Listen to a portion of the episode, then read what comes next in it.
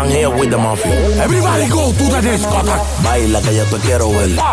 Quiero aprovechar que no eres fiel. Si vinimos para la disco, tú sabes para romper. Yo voy a ser tu Pablo y tú la reina de cartel. Pues amigos de la charla, hoy tengo un invitado muy especial, uno de esos invitados que uno le da mucho gusto no solamente reencontrarse en el camino, sino que conoce perfectamente su historia y que, y que sin lugar a dudas uno siempre ha admirado desde, desde la composición y la creación de muchos éxitos, pero que cuando se ha puesto enfrente a defender un proyecto, eh, no solamente defendiendo su ideología, sino su sonido y todas eh, esas locuras creativas que tiene en su cabeza, pues me da mucho gusto poder hoy hablar con él de todo lo que está pasando en la página de la actualidad después de muchas cosas que prontamente eh, vamos a poder hablar paso a paso en esta conversación. Mafio, bienvenido a la charla, qué gusto verte, hermano. Muchísimas gracias, Carlito. Eh, nada, eh, contentísimo y otra vez dándote la gracia por darme la oportunidad aquí hablar de mis cosas en, tu, en, tu espacio y, y nada, tú eres mi tocayo. Tocayo, qué gusto verte. Y Tocayo, yo creo que no sé si el mamaría eh, esté de acuerdo, pero yo creo que las redes sociales, el mundo de, las plataformas, todo el mundo se ha enloquecido este fin de semana con el reciente lanzamiento de Elma María, que, que bueno, que, es un nombre un poco particular, ¿no? Sí, sí, no, tú sabes que Elma María, Elma María es la prima de Cristina. Ok, ok. So, hay que enseñarle al mundo de qué se trata la familia. Eh, es muy importante el asunto familiar. So, yo me di la talla y la tarea de, de enseñarle a la gente quién era la prima de Cristina, porque yo siempre estaba hablando quién era la, de la prima de Cristina, hasta que la conocieron y ahí está Elma María. Muy bien, esta gran, gran, gran colaboración entre Darel, también Don Miguelo, y bueno, sin lugar a dudas ese sonido explorativo y desde ahí quiero partir esta conversación. Yo creo que desde que conozco a Mafio como productor, siempre la curiosidad por instrumentos, por la percusión, por ese África dentro de todos los sonidos y ese dancehall dentro de la música latina, eso es como un sello que tiene Mafio, pero Mafio, ahora yo siento que estás, como dirían los boricos, al garete, soltando toda esa locura con tu proyecto ya como, como mafio, ¿no? Sí, eh, ah, yo eso me ha, ah, categorizado mucho eh, que cuando tú escuchas una canción en la radio, ya tú, mía, tú dices, ah, mira, eso fue Mafio que lo dijo, que lo hizo. Um, yo, yo trato siempre de exponer cosas frescas en la industria, no me gusta hacer lo que todo el mundo hace. Eh, algunas eso se vuelve una monotonía y, y, y, un, o sea, un ciclo, ciclo así. A mí me gusta hacer eh, picante, me gusta experimentar cosas. Que, yo no le tengo miedo al fracaso. Es el único, es lo único bueno que tengo, que no le tengo miedo al fracaso. Y cuando tú no le, le tienes miedo al fracaso, entonces tú vas a sacar esas locuras que van a marcar la diferencia. Totalmente. Y eso es un sello que obviamente te da la identidad, ¿no? Exacto esa identidad y que te desmarca de todo lo demás. Pues a ver, los que no saben de la historia de Mafio, Mafio lleva haciendo éxitos para diferentes artistas, Nicky Jam, bueno, una línea de artistas que uno pues, yo creo que la, la, la lista es interminable, ¿no? Pero cuando uno habla ya de este proyecto, cuando escuché Tumba Gobierno, que me encantó ese proyecto que fue el año pasado, ¿no? Eh, dentro de toda la pandemia se crearon muchas de estas canciones, eh, tuviste la oportunidad de colaborar con Akon, con Nicky, con diferentes cantidades de artistas que seguramente son amigos tuyos de siempre, ¿no? Rafa Pavón, este, um, bueno, Justin Quiles, Nacho, o sea, hiciste una selección de muchos amigos que seguramente muchas de sus canciones han sido importantes gracias a que tú estuviste detrás de ellas, pero empezaste esa historia como a frontear tu proyecto. Ese paso y esa transición de productor a frontear, ¿cómo fue la, historia, Mafio? Bueno, eh, mira, yo siempre, tú conoces a Carlos Santana, ¿verdad? Por supuesto. ¿Sabes quién es eh, Calvin Harris? ¿Tú sabes quién es David Guetta? Total. Son personas que uno nunca lo, hace, lo ha escuchado cantar en una canción. ¿Qué pasa? Que ellos son los arquitectos de, esos hits, de esos hits mundiales que, que uno escucha en la discoteca, que uno baila en la casa. Y de eso se trata el proyecto de Mafio. El proyecto de Mafio, o sea, simplemente porque yo no cante eh, en una canción, eso no quiere decir que no es mi canción. Yo soy el arquitecto de esa canción, yo soy el que hizo la música, el instrumental. Eh, yo, yo fui el que puso a los artistas y se le ocurrió la idea del concepto. Um, so, um, eso es una etapa nueva eh, para mí, pero es algo que siempre ha existido en, en, la música latina. Lo que hay que educar un poquito más al, al, al oyente latino. Eh, porque eso siempre ha existido, desde Johnny Pacheco, de, Chichi Peralta, eh, y, lo que hay que educar, yo pienso que educar, educando a la gente y explicándole el por qué me ven en el video y dicen mafio, pero no me ven cantando, es por eso. Porque también los productores y son, son artistas también y son arquitectos de esos proyectos. Totalmente. Oye, el tema de los sonidos de, del álbum es increíble. O sea, hay tanta, tanta fusión de diferentes cosas ahí. Tú ahí estás explorando lo tropical, los sonidos clásicos del urbano desde los noventas, el dancehall completamente en su máxima expresión y una lírica bastante influenciada por lo poco particular, ¿no? Las líricas de tus canciones son poco particulares. Sí, yo eh, eh, trato de, de, ponerle un spice a, a las canciones. Yo escucho, yo escucho mucho country, country music, y ellos hacen las cosas de una, de cierta forma, bien picante, pero como de doble sentido. Y a mí me encanta usar eso eh, en mis canciones. Por ejemplo, como Cristina. Cristina eh, tiene un doble sentido. Elma María tiene un doble sentido. ¿A cuál es el doble sentido? Bueno, ahí se lo dejo a la gente que yo se... le pone el doble sentido. Exacto, póngale el doble sentido. Y a mí, yo soy, a mí, me, a mí no me gusta simplemente de que hablar feo en una canción por hablar feo. No, si vamos a hablar feo, que, tiene, que tenga sentido, que tenga un doble sentido o, algo. Um, y porque yo no soy un santo tampoco, yo no hago Disney, eh, música de Disney. claro, eh, sí lo hago para los niños, pero mi música, mi música, ella para mayores de, de 18 años. Totalmente, totalmente. Oye, me encantó Usiwala, que es una colaboración con Nicky y con Akon. Y, me encanta el sentido porque realmente uno esa palabra la puede utilizar cuando está relajado, ¿no? Sí. Cuando está completamente en un mood. Puede ser un mood, el mood Uchiwala. Eh, eh, el Uchiwala es básicamente el Akuna Matata. Pero si tú tienes problemas, si tú estás estresado, si, si, si, si, no ha pagado la renta, si no ha pagado el teléfono, tranquilo, que todo va a estar bien y Uchiwala. Mafio, usted es un tipo que, aparte de ser muy creativo, yo por ahí lo veía en Instagram en estos días creando sonidos con, con cosas orgánicas, ¿no? Sí, con, con botellas, con... Usted es un tipo muy curioso. Esa curiosidad la tiene desde cuándo, desde que era un niño, usted, usted cuando empezó en la música, empezó a encontrar en el sonido de las cosas regulares eso que lo iba a llevar a poner ese sello que hoy en día lo tiene haciendo esta clase de proyectos. Yo a mí me encanta estar usando cosas raras, saltenes de la, de la casa, eh, latas, zafacones, garbage cans yo soy bien, o sea, me gusta usar cosas raras en las canciones de que, que cuando alguien, que otro productor dijo, ¿y qué, ¿y qué plugin tú usaste para esto? Y yo no, eso no, eso no un plugin. Eso fue un truquito de, de mafio. Claro, el estilo mafio puede ser ese, el estilo mafio. Mafio, este, le vi una entrevista en la que usted contaba cómo, cómo fue producido y cómo fue concebida cada canción y colaboración al lado de, del chombo.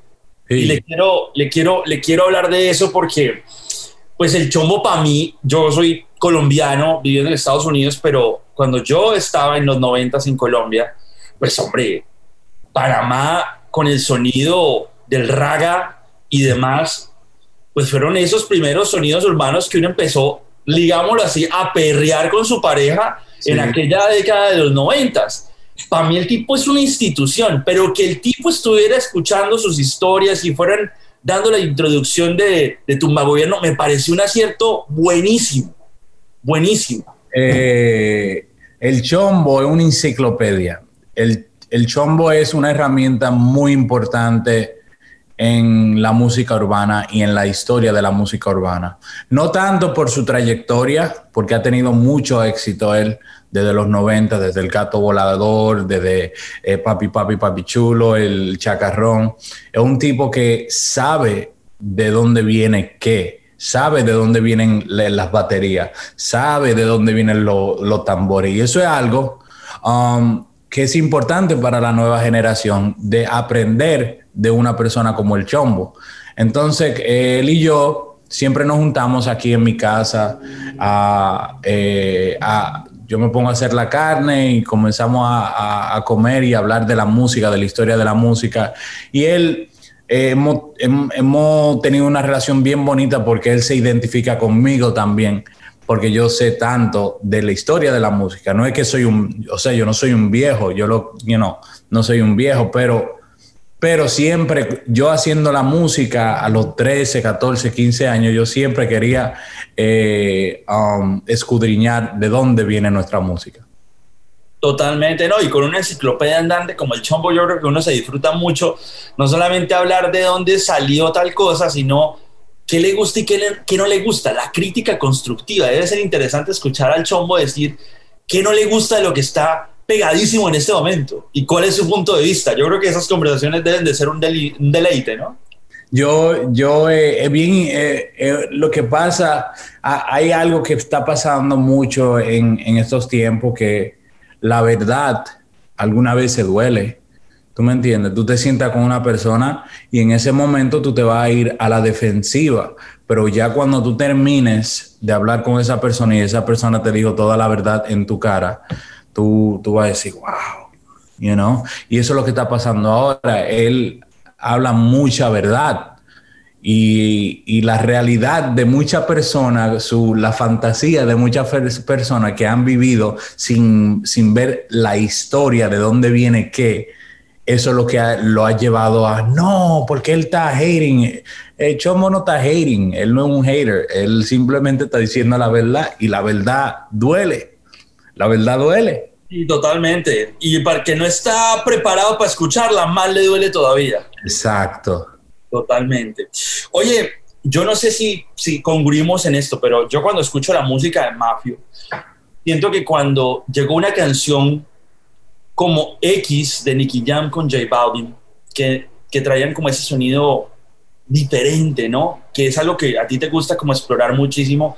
Se rompió un poquito, hizo como un breakdown, ¿no? De lo que era ya el sonido muy repetitivo de la música urbana que ya estaba sonando y sonando y sonando y sonando y siento que ahí empezamos a jugar con otra clase de sonidos diferentes, ¿no? Siento que siento que cuando te escuché con Cristina o te escuché con con Nicky y con Akon, pues es certificando en que realmente hay otras cosas que la gente tiene que valorar más. Por ejemplo, la música africana. Yo sé que tú eres un líder y un defensor de la música africana como gran influencia de todo lo que pasa en la música. Sí.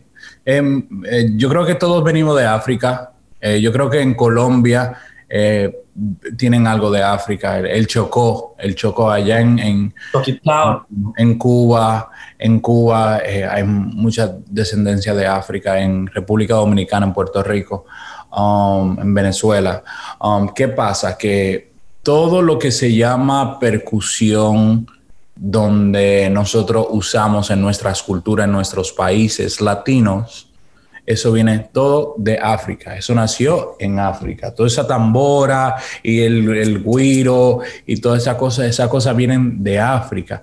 ¿Y qué pasa? Qué bonito, que eh, yo, para mí es bien bonito y me siento de mucho orgullo de yo representar mis raíces afrocaribeñas. Entonces, eh, um, pero hay que saber, hay que saber de escuchar la música que está pasando en el mundo de, la historia. Yo leo mucho, yo leo muchísimo para no hacer el ridículo en entrevistas, que yo pueda hablar, que me pregunten y yo pueda hablar con, con eh, sólidamente y decir, no, esto viene de aquí, ok, búscalo en internet, lee. Entonces, you know, eso es algo que, que están careciendo muchos jóvenes de ahora, que no, no saben de dónde viene qué. Y, y, para uno hacer música, y si yo algún día yo quiero ser leyenda, ¿tú me entiendes? Algún día yo quiero ser leyenda y que, y que las hijas mías y hablen, mira, ese fue Mafio, ese fue el que hizo esto y esto y esto.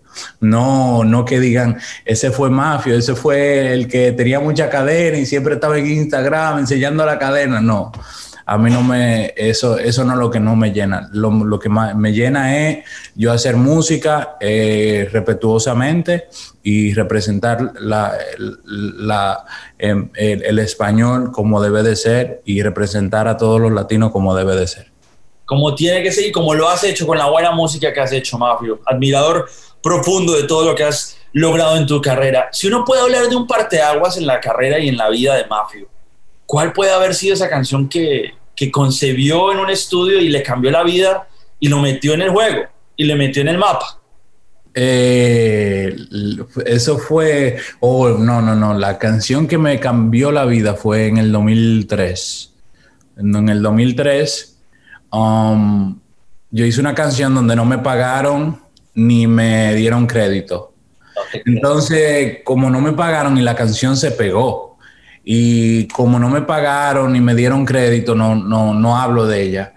Entonces, esa fue la canción que me cambió la vida, porque esa fue la canción que me llenó de coraje, porque me engañaron. Y esa fue la canción que a base de ese coraje que yo tenía, fue la, eh, el coraje que me despertó ese querer aprender acerca del, del negocio de la música. Entonces, para que no me engañen otra vez. Entonces, yo creo que esa fue la canción, la canción que me, que me marcó y me, y, o sea, me abrió la mente. Fue como el blue pill de cuando uno, cuando te dan la, la, la, pastilla y tú ves todo el Matrix, todo. Sí. Esa fue.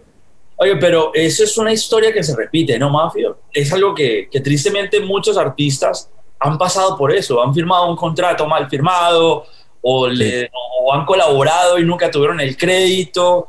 Eh, definitivamente hay que llegar a eso para aprender o, crees que hoy en día es más fácil datearse, informarse y legalmente asesorarse para que estas cosas no pasen?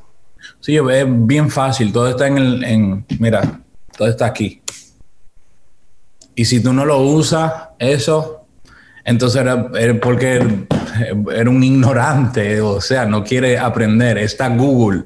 Ahí, hasta, hasta este, ahora mismo yo en mi posición, yo tengo en Google, ese mi speed, a Google lo tengo en speed dial. Ok. Mira, ahí, yo estaba, ahí yo estaba aprendiendo de una serpiente, estaba aprendiendo de una serpiente, porque me gusta jugar golf. Y, me, dijeron que en el campo de golf está una serpiente que, que, que, venenosa. Y yo, ¿qué? Ok, pues déjame leer, déjame leer acerca de la serpiente y todo eso. Entonces ya ahí aprendí. Ya, ya en 20 minutos, si tú no llegas al hospital, puede ser que muera. Entonces ya, yo, ya yo sé, ya, porque yo quiero aprender. Claro. Porque yo estoy jugando golf y si me viene una serpiente, ¿qué voy a hacer? Claro, claro, no, hay que gatearse para estar listo. de eso se trata, de querer aprender. El querer es poder. Totalmente. Pero bueno, haciendo Remove That Song, ¿cuál puede ser una que tienes mucho cariño por lo que significa en tu carrera? Sí, yo pienso que um, Mi alma se muere, Mi alma se muere, que, que es la de Fuego, Pitbull y Omega Okay. Um, fue la canción que me abrió las puertas. Um, eh, fue una canción sumamente diferente donde en ese tiempo, en ese momento, eh, no estaba sonando canciones así. So, um, después vino Superestrella, después Qué buena tú estás. Y, y, y, nada, esas fueron las canciones que me abrieron la puerta. Y aquí estamos. Qué bueno, Mafio, ¿no? Y yo te conocí por ahí seguramente después de eso que están mencionando en Miami. Oye, República Dominicana, el merengue, la bachata, lo urbano. Yo creo que República Dominicana siempre ha tenido exponentes y productores de música magistrales. Pero ¿qué ha pasado con el merengue? Yo siento que la bachata sigue súper vigente. Siento que la, música que sale de ahí siempre ha estado súper vigente. Pero el merengue tiene que revivir. Yo me acuerdo de la época de Proyecto 1, del merengue hip hop y todo esto. ¿Esto tiene que volver o no? Mira, yo veo la música como un volcán. Ok. Eh, ahora mismo el merengue está, está en, su, en su momento de su, su receso, el volcán, durmiendo, el volcán está durmiendo. Eh, eh, la música es un ciclo, todos los géneros son un ciclo, todo vuelve, todo vuelve, la gente se va, que, a, se va um, a, a cansar de ese ciclo, porque psicológicamente uno se, unos como seres humanos estamos diseñados a cansarnos hasta de la belleza. So, lo mismo pasa con la música. Es un, es un, todo un ciclo. Toma 10 años, 15 años, no sé, no sé, poco pueda pasar 5 años. So, um, yo estoy tranquilo con eso. Um, lo que sí me encantaría ver más exponentes de, de merengue cantando y, y, o sea, llenándose de, de, de, valor y que saquen merengue, porque ahora mismo todo el mundo tiene miedo. So, algún, cuando viene a ver un día de esto, voy a agarrar un, un, un artista y vamos a un merengue y lo vamos a sacar. Y quizá, es, y quizá, eso lo, lo, va a despertar a todo el mundo. Sí, hay que usted, usted, usted, un tipo arriesgado, usted tumba gobierno, usted tumba lo que sea. Oye, muy buena la canción con Ana Mena. Eh, y con solo. Omar Montes.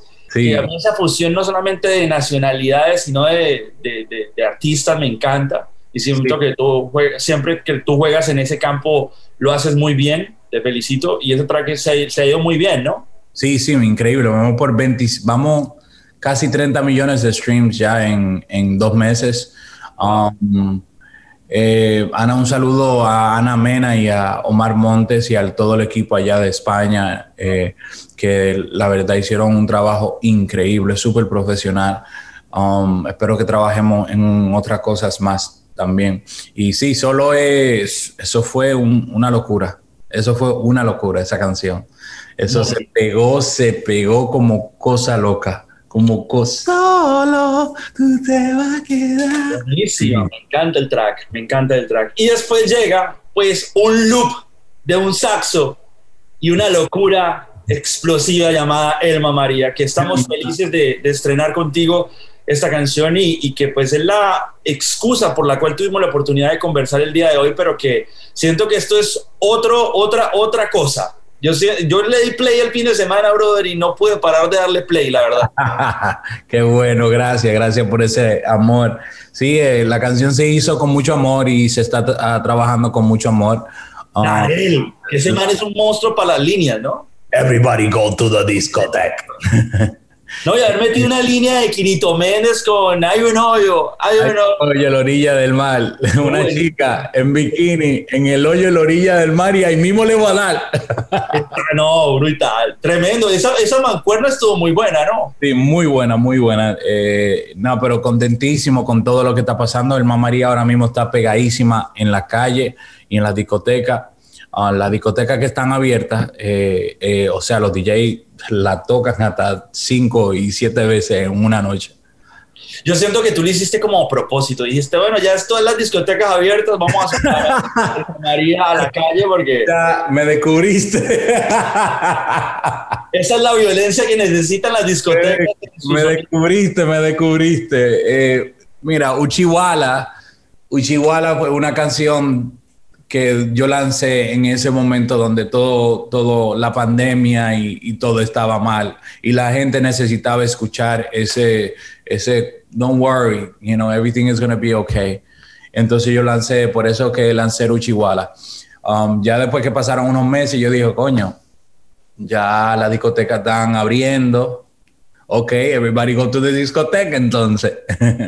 y así fue que salimos con el María pues does make sense y me alegra mucho escucharte, verte y saludarte, hombre Mafia. Pues te deseo todo el éxito del mundo con lo que viene. Me imagino que tienes un puñado de canciones ahí esperando sí. en la línea roja del lanzamiento. El eh, María, el María la, es la canción, es la primer, el primer sencillo del nuevo álbum. El nuevo álbum, sí, me imagino. So, y viene una película también, así que viene una película la va a dirigir Jesse Terrero, va a ser una película histórica, eh, un aporte increíble para, para, la música latina y nuestra cultura. Y yo voy a, a ser el protagonista. Gracias a Dios. Ok, ok. Sé que Jesse Terrero por ahí te dijo que cuando escuchó la canción Traigan Agua estaría buenísima como para, para una película. Una película, una de película. Sí, exacto. Muy bien, pues qué bueno que sigan ahí trabajando. Latino Gang en todo lo necesario, ¿no? Abrazo grande, Mafio, me alegra mucho saludarte y pues nada, que el Mamaría siga rompiendo la discoteca porque everybody go to the discoteca. Gracias, papá Carlito, te mando un abrazo. El Mamaría, el Mamaría, el Mamaría, el, el Mamaría, el Mamaría, el Mamaría, el Mamaría, el, el Mamaría.